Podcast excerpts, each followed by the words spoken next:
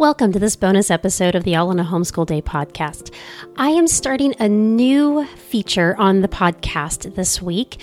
It I've been thinking about this for a little while and I finally have been able to do it. I'm going to do something called the Triumphant Minute. And yes, I know it will be longer than a minute, but it won't be very long at all. My goal is to keep these between two and five minutes.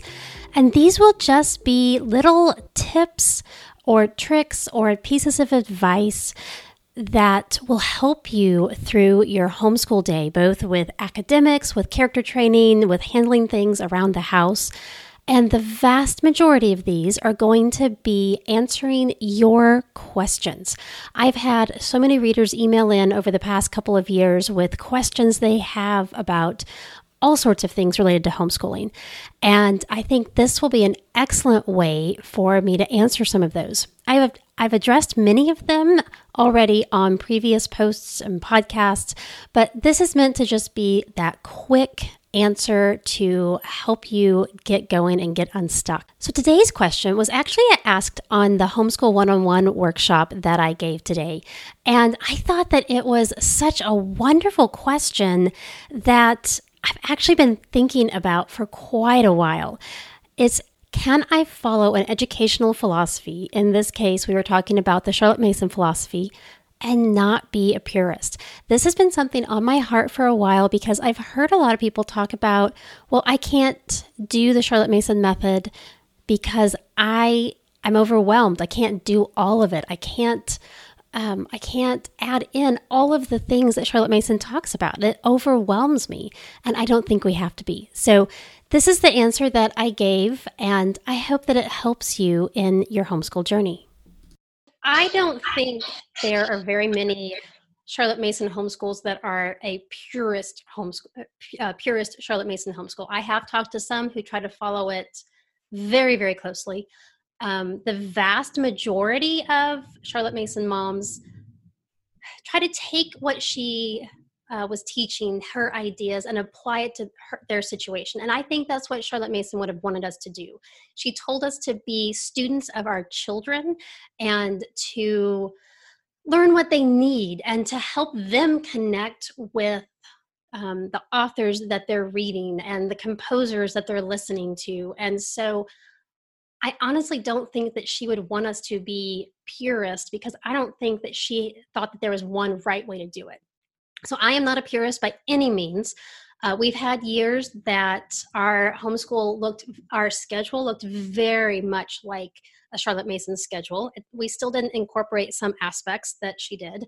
Um, for example, a couple of years ago, we were trying to incorporate Plutarch, which she actually includes pretty early and we just couldn't get into it. And I kind of have some ideas as to why it didn't work so well for us. And we may try it again later in high school, but just our schedule, it just didn't work for us. And so I said, it's okay if we don't do everything that Charlotte Mason did.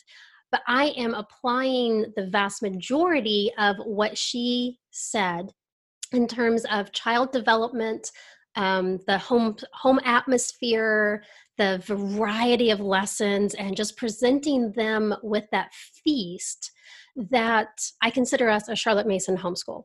However, some of the resources that we use are definitely not Charlotte Mason. We just try to use them in a Charlotte Mason way. Um, there are times that I say, you know what, it would be really nice if we did this Charlotte Mason subject, and this is not going to work this year. And that's okay that we do that. So you kind of pick and choose there are some really great curriculums out there for Charlotte that are Charlotte Mason inspired. Um, I have a friend, Kristen Morris of Delightfully Feasting, who will do consultations with you to help you uh, develop that that curriculum that's right for your family. She is she follows the philosophy a little closer than I do, but at the same time, she's we've had this converse, exact conversation where neither of us are purists nor does she think that there is only one right way to implement a Charlotte Mason philosophy. It's it's about that atmosphere and that um, the philosophy of education, not so much the curriculum.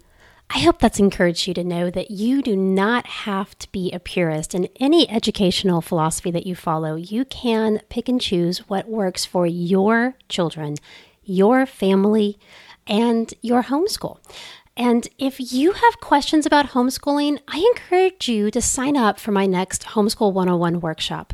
I'll be leading a few more of these live, and then I'll have them available um, on demand whenever you want them. But if you want to join one of the live workshops and ask a question about getting started homeschooling, you can sign up for that at triumphantlearning.com forward slash homeschool 101 workshop. I hope you found encouragement from this bonus episode and you're ready to face your homeschool day with confidence and joy. You got this, Mama. I really appreciate it if you take a moment to leave a rating and review for the podcast. That helps other homeschool moms find the podcast and be encouraged too.